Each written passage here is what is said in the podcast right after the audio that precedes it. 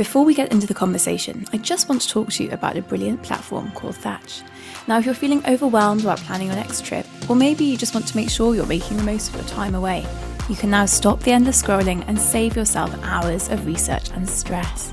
Whether you're looking for personalised trip advice or a fully custom itinerary, Thatch has thousands of local experts in over 80 countries ready to share their first hand knowledge to help you plan your ideal trip. It's easy to get started. Search your destination and browse local experts available for hire or discover curated travel guides and itineraries you can use to DIY your trip. With Thatch, it's easy to be in the know wherever you go, no matter your budget, travel style, or needs. Head to thatch.co, that's T H A T C H.co, and start taking better trips with less stress today. Now, let's get into it.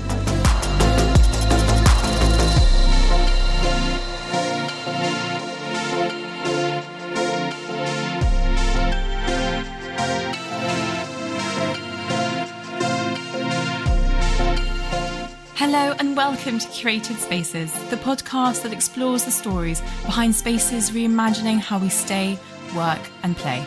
Join me, Molly Cooper, as I sit down with founders, owners, and thought leaders to hear about their journey of bringing a space to life. Great spaces shape our lives. They inspire, nurture, and connect us. But most importantly, they bring us together to share life's milestones with the people who mean the most to us. So, whether you're a traveller, foodie, or design seeker, join us as we celebrate the power of spaces and the brilliant people behind them.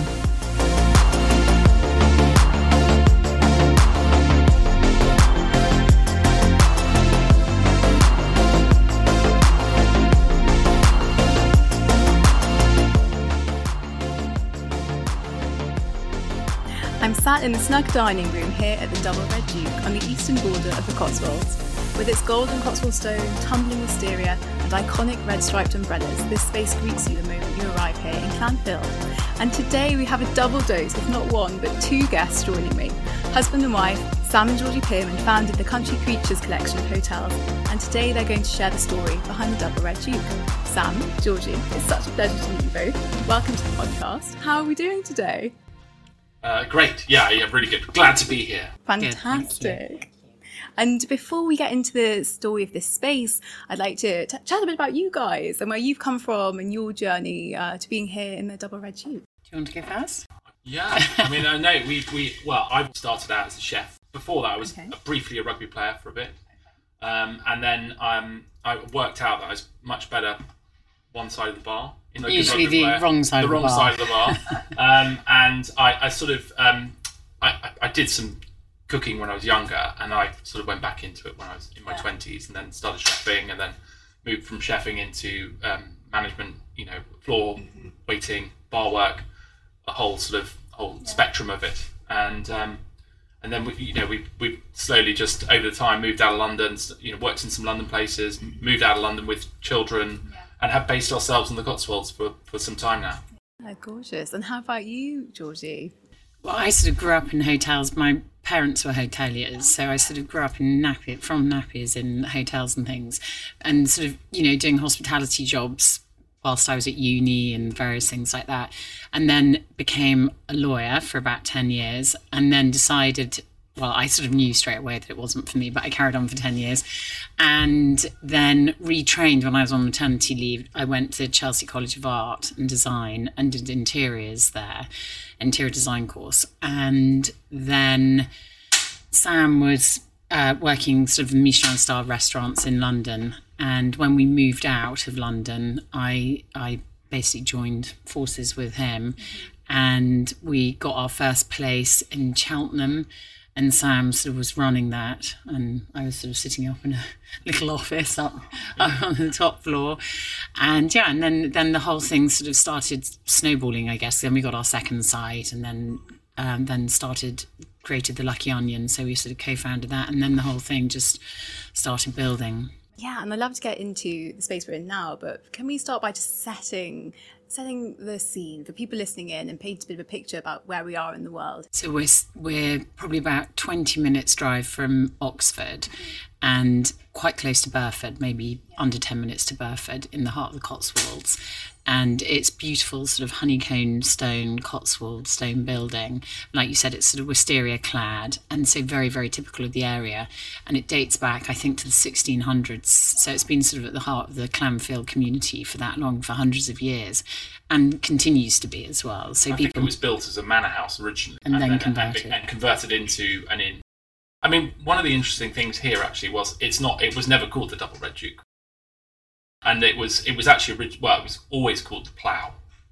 And when we when we sort of decided to buy it, um, I I was pretty keen to change the name because there are so many ploughs, and I think in the process of buying it, I kept on calling it the wrong plough, and so um, that was part of the problem. Was I think if we were going to do something here, it had to be something that's jumped off the page. If you're you know thinking about a weekend or a day away, you know you've got to you can't be in amongst four other ploughs. Yeah. So that was you know controversially to change the name. I'd love to hear where this came from. I'm not sure if I should be saying this, but it was complete fiction, and, but loosely based around the guy who had it as a manor house. And so I, I sort of imagined this world of um, famine, destitution, um, uh, and I, I- the double a double red is a strain of corn. So I had the story in my head that this local duke had saved the local population by creating a strain of corn called the double red, and he was called the double red duke, and that's why. Um, uh, we sort of stuck with the name. I love it, and it does it does catch you. And I think, especially with all the red throughout the hotel, which I'm sure we'll come on to,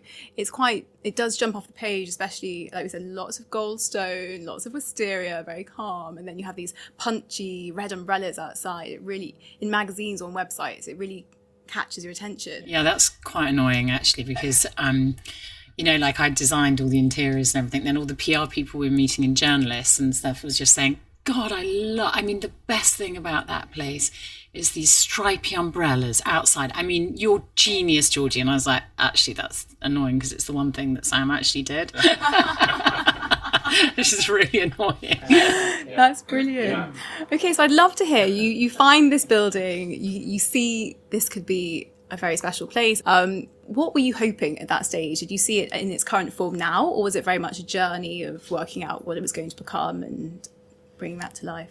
Yeah, I think it it was. I think it had eleven bedrooms, didn't it? yeah, I mean, it, it was a it was a lovely. The bones of the building were incredible, and actually the site itself is quite generous. It's got sort of a, it had um, the benefit of outbuildings, and um, but I also I think it was it's not too big, so it, it was actually.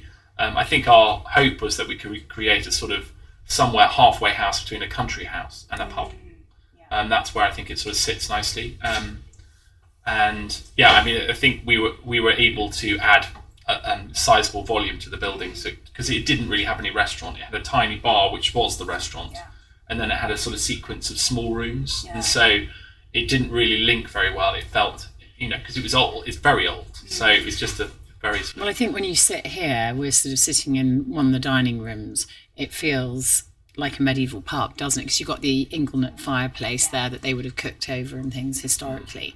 But then we've added on, we sort of doubled the size of the property really by adding on to the back and then converting barns and storerooms and things. And but the back, you don't feel that it, it kind of feels part of the property like it's always been there because we found uh, old manor house like it came from a Kent Manor house. It was also like stained glass and old panelling and things from a similar age property that had been taken out. So we reused that, and so it does feel like part of this Yeah. building. you know, there's distinctive areas where Yeah. I think that was part of the. It, it, that's why it works quite well. It's quite hard to operate, but it's really nice for people who are staying here because you have got something. You've got different areas where you can sort of hang out. No, I definitely get that. And you walk in, it's very cozy, that beautiful like bottle green on the wall, and then you go up and there's like mm. beams, almost like jutting the corridors a bit. And I think I was actually in the, the extension at the back, but you wouldn't actually notice, I don't think, if someone hadn't told me like, oh, Yeah. you're in the new bit. So Yeah. it's really well done. And then you come down and there's the amazing restaurant with the great glass in the ceiling, and it's, it's such a good, very clever combo of like say old cozy snug pub like we're over here in this Yeah. cozy corner and then these big beautiful light filled spaces yeah. it's gorgeous but of course so this renovation was mid-pandemic was it We actually bought it um, just at the beginning of uh, no, we had a whole sort of year of prep, um, getting because it's listed grade two, isn't it? Grade two. So we had to do that, and I think it was it, we ended up having a building project in the middle of the pandemic, which we kind of had to sort of sort of work around, um, which did delay it, but not massively. Building projects were allowed, weren't they, Yeah, during so- that time? So but it was just looking back. I mean, it's um, uh, very. It, it sort of worked very well. The the people who worked on the site were just absolutely brilliant. I think everyone was sort of learning as they went anyway, Yeah. because no one had knew. No one had- knew what they it were. was a team of men from Yorkshire, Yeah. wasn't it? And Yeah, they they were all pretty sort of out. stoic about it, and Yeah. you know, everyone doing it in face masks and Yeah. carrying on. when it was announced COVID was finishing, that gave us a sort of a starting or an end point for us to sort of say, look, that's where we would like to open. And I think we were all kind of ready for just before Christmas, but it we were still sort of, I think, in sort of half lockdown. It wasn't. So we had this nice and date Well, that so we that's could when work to. kind of- hotels were allowed to Yeah, open, wasn't it? yeah. Which would I think that was like April. Is that April twenty one or something?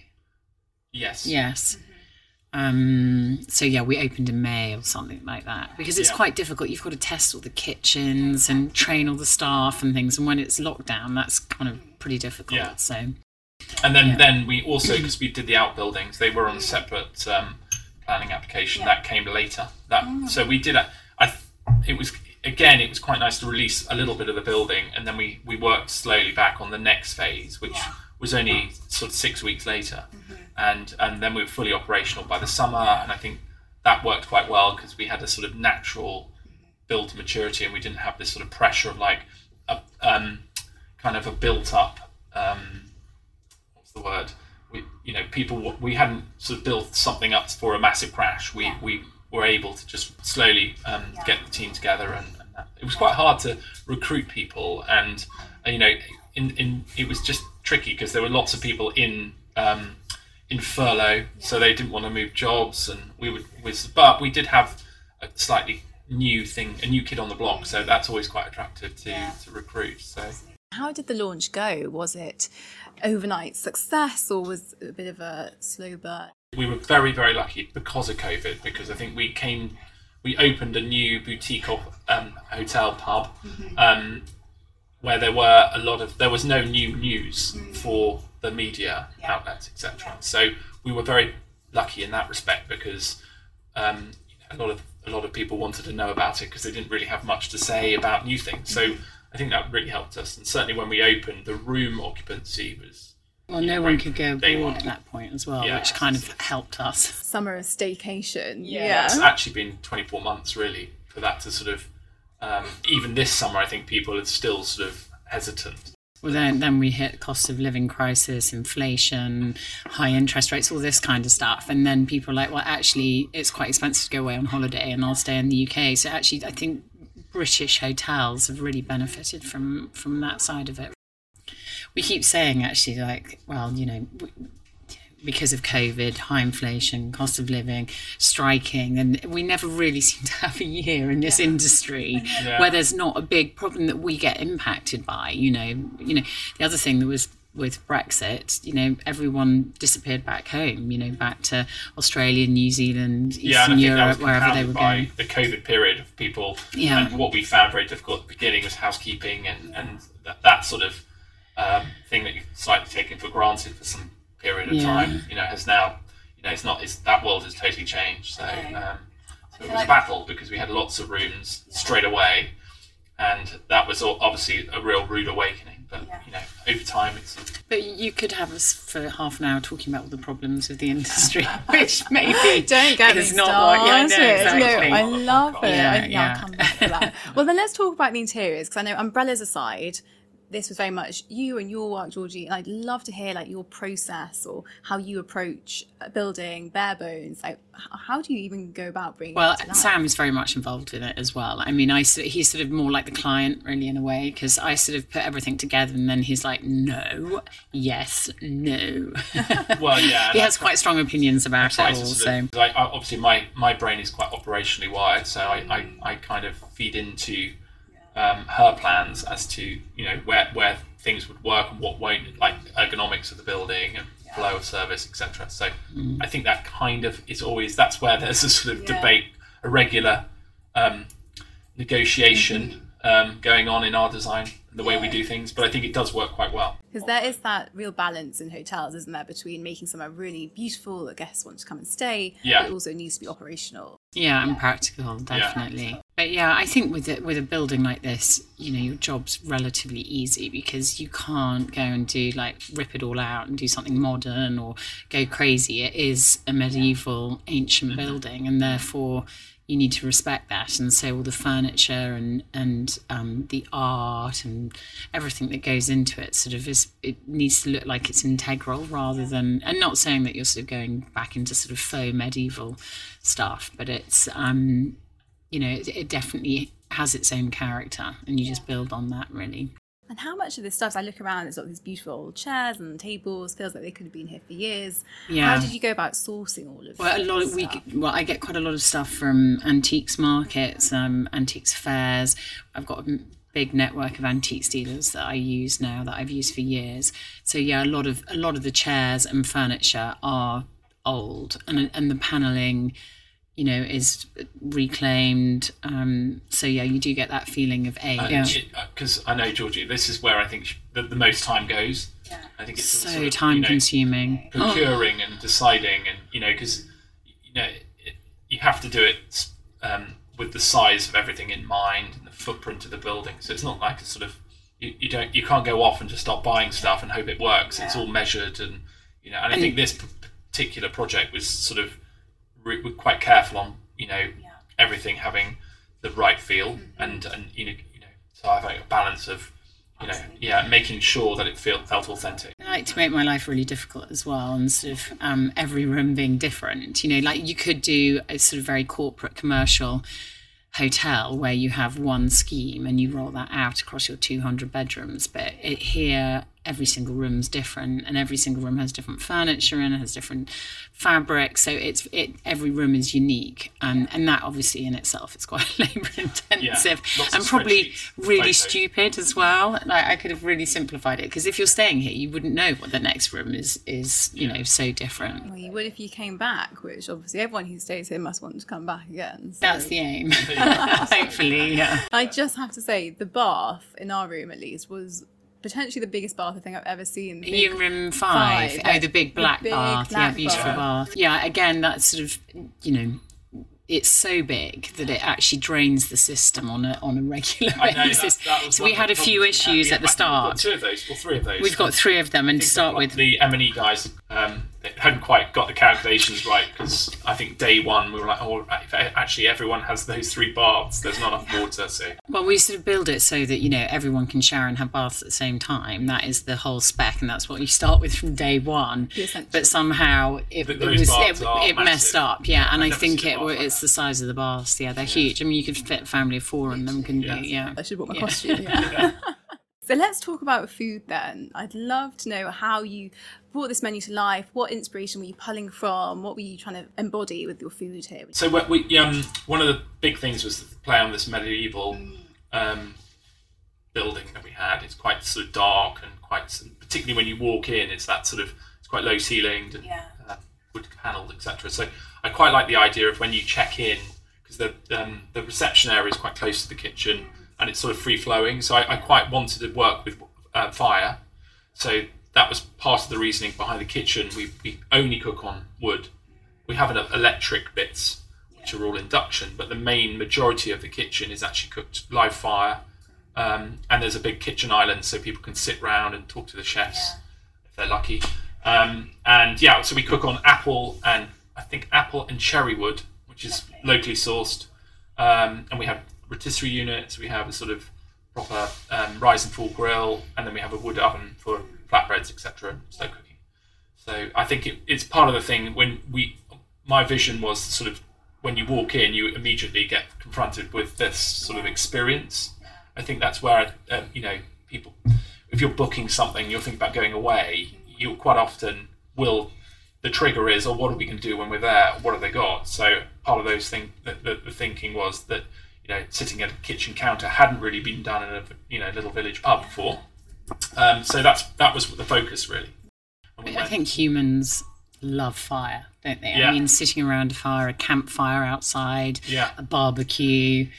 Inglenook fireplaces here, and when someone's cooking over fire, it's quite magical, isn't it? Because you can, you know, there's probably about I think 14 seats or something around on the counter. So you just sit there and chat to the chefs whilst they're cooking, which is really, really Yeah, and I think it was also the challenge of the design on it because we um, there wasn't much. The, the- originally, there was no kitchen really. There was a sort of back of um, the back back rooms were set aside as a kitchen, so we had to knock a lot of walls through.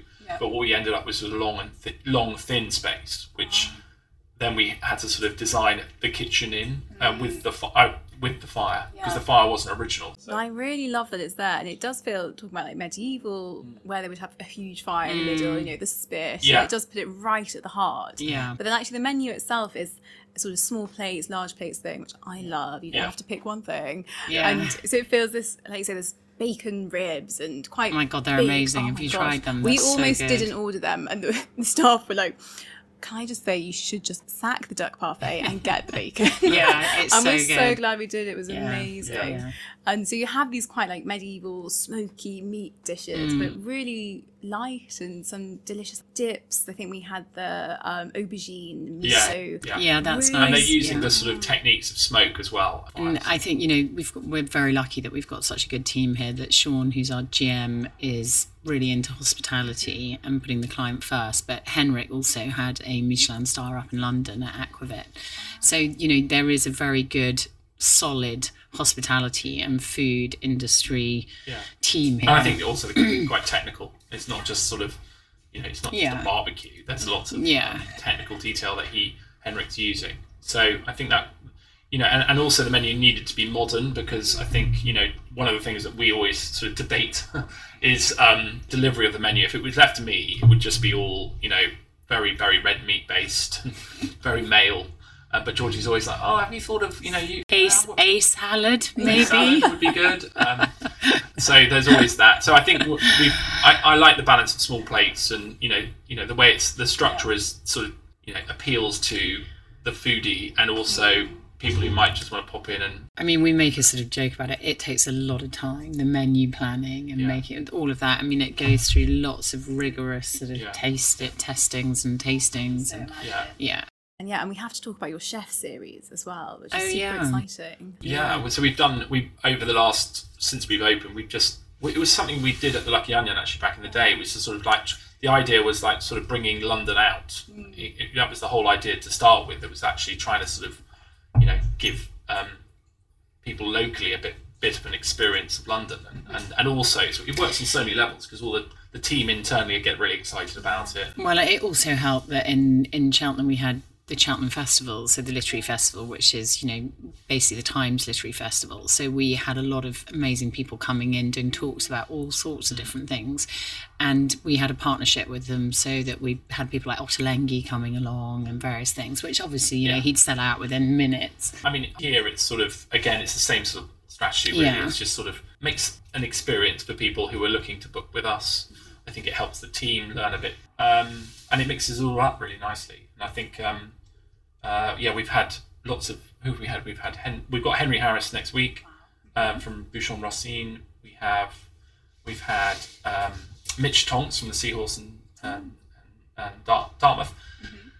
Who else? Uh, Jeremy Lee from Quo Vadis. Um, Been in a load of them. yeah, loads of them. You've got to be on. You know, yeah, we, we, we try to do them every quarter. So again, it sort of mixes mixes things up. So if you're local, you're, you're you know something to do really. I mean, I think it's sort of a point of interest. And, you know, And I quite like that it's quarterly. It's almost quite seasonal, isn't it? So each one can come and they Yeah. might be doing an autumn thing, or Yeah. maybe summer's just here and they've got the whole veg patch to pick from. Yeah. yeah, no, it's mainly just to sort of keep things interesting for everyone. I think. You said then for the locals, have you found people who come here? Is it mostly local people, or do you get a lot of people on, you know, trying to escape the big smoke for the weekend, or is it a real mixture? It's a real mixture. Yeah, it's destination and local people. So yeah. Yeah, I mean, I think our hope would be it's um, there's nothing better than going into your local pub.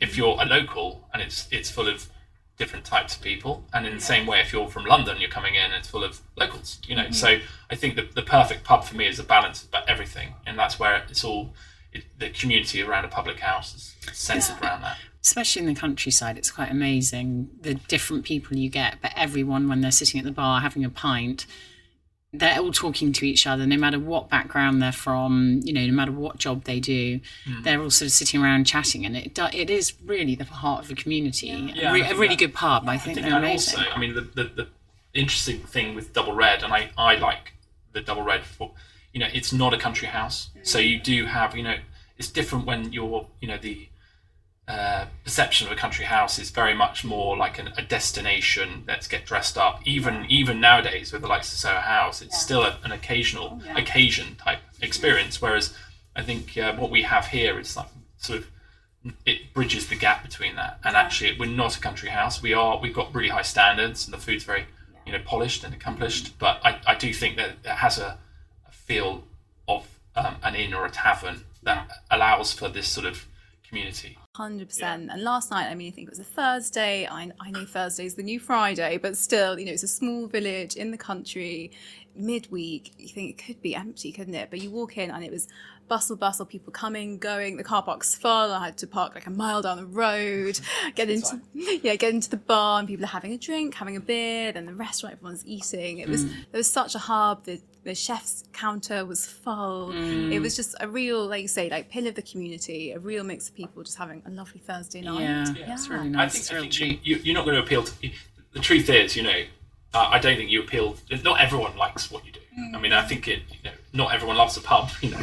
But ultimately i think there's a you know what you strive to do is have the right balance of um, community and um, quality. So i think i think you know it's an ongoing Yeah. uh, challenge. Yeah. but I, I think generally we it's um it's certainly something for the locals Yeah, and I love all the little attentions to details. Actually, Uh, you go into the room and there's a little walking map with sort of Yeah. routes in, and it's you know all beautifully done, and just there's such care, uh, you know, attention to every little detail. Go out there, explore the great outdoors. I think it feels way more friendly, welcoming, like pub hug rather than you Yeah. know, stuffy country house. For Yeah. sure. I think we're, we're of the scale that allows for that sort of attention to detail. I think, you know, I think it, you know, if you, you imagine you're doing 10 of these, it would mm. slightly lose that, but it's just, it, that's why we're kind of quite proud of the sort of independence it stands for. Absolutely. So, looking ahead, then, what's what's next? Do you have anything in the pipeline, or anything you're thinking about for the next chapter of Double Red Duke, or anything else? Well, we've so we've so we have two hats really. So there's this, the Double Red Duke, and Country Creatures, um, and we have two other projects relating to that coming up.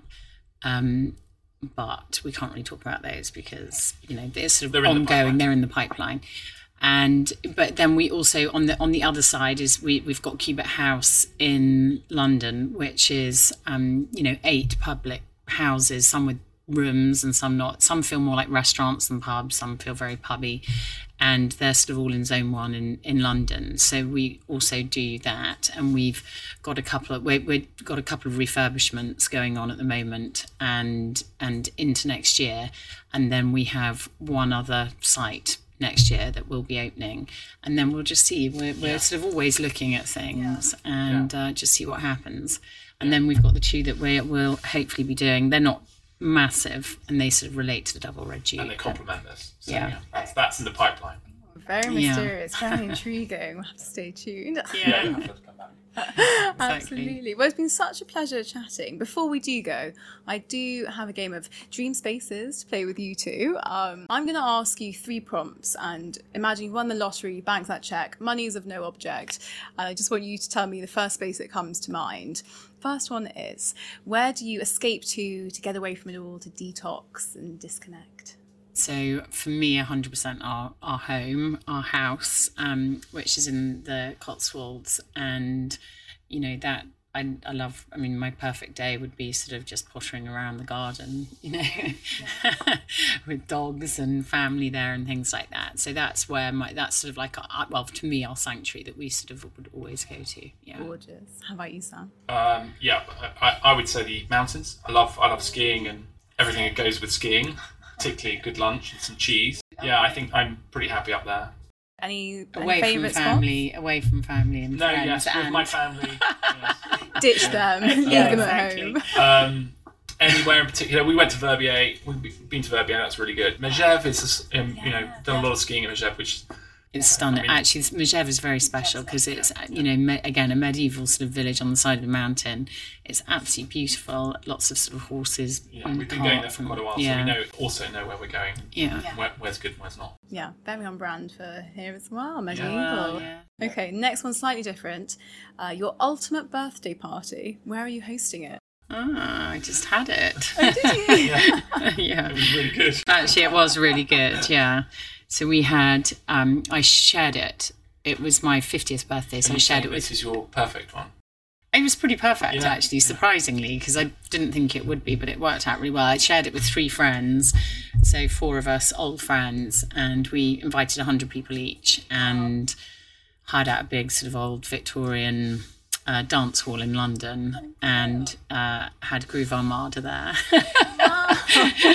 and it was really good blast. fun. It was, I mean, like literally so much fun. It was Sounds brilliant. Lots of all our, because lots of our friends overlap and things like that. So loads, it just lots of lovely people all in the same room having fun for the first time in, well, you know, a big party in many years because of COVID and stuff. So I really enjoyed it. We've set the standard quite high there. I don't know how you're going to follow that, to be honest. I don't know. I think it would be there's a beach bar in Portugal called Passos, um, which is in the Algarve, and I think it's one of the great restaurants. My father had his 50th there, and it was uh, in, stuck in my memory. And they do the best food. You're on the beach, probably have a morning of golf, and then get on the beach bar and you know have some fun. You know what? You can't beat a beach bar. Really good Oh, beach bar, yeah. all that sort of stuff. I think there's a sort of You can't beat fresh seafood, can No, you? with Sort the of, it's sea. just And stunning. Yeah, yeah. yeah. It will taste. It will taste so much better as well, obviously, doesn't it? Yeah. Okay, last one. Your ultimate bucket list trip, once in a lifetime. Where are you going, and are you staying anywhere special? Mm, right, it's tricky. I was looking at a, a, a private villa in Cartagena, where it's an island, a private island villa, and I was thinking that might do for a you know bucket list sort of That sounds experience. bucket. That Yeah. we, yeah, that I mean, like as in we've won the lottery Yes, type bucket that's- list. that's where I- yeah, we yeah, have. yes, okay, so yes. fine, that would Yeah, be no yeah. expense spared. That's No, where I'm yes, going, exactly. With some friends. Fly out a whole like twenty Yeah, friends and just go out For a there month. for yeah for We do a month. Amazing. yeah a month, month, and then maybe just carry on traveling around the world. This is, this From is place- me. What's yours? Oh well, I'm going to go somewhere else then with my friends. no, you're coming. Oh, okay, thanks. Okay, so yeah, so we're on an island, and then yeah, just I think I, if you've won, you know, the lottery, you'd just go off traveling and do a month there, a month somewhere else in South America, a month in New York, a month here, Paris, Quite off to this. Asia. Just spread it a, a year, maybe take a year or two off because No, money's I- no object. You can fly friends and family out to wherever you are. Yeah. Yeah, sounds quite good. Well, I hope you get Slight your two years issue, off. slight issue with that. Haven't won the lottery, but. I know, one day. Don't even play the lottery, actually. Well, thank you so much for coming on. It's been such a pleasure chatting. Thank you. Thanks for having us. Lovely to meet you. Thank you so much for listening to this episode of the Curated Spaces podcast. For more information and content around any of the spaces we feature, head to our website or Instagram, and don't forget to subscribe to have new episodes delivered straight to your inbox every Wednesday. And if there's a special place in your life that you'd like to hear on the Curated Spaces podcast, please do get in touch, as we're always on the lookout for more brilliant spaces to share with the world.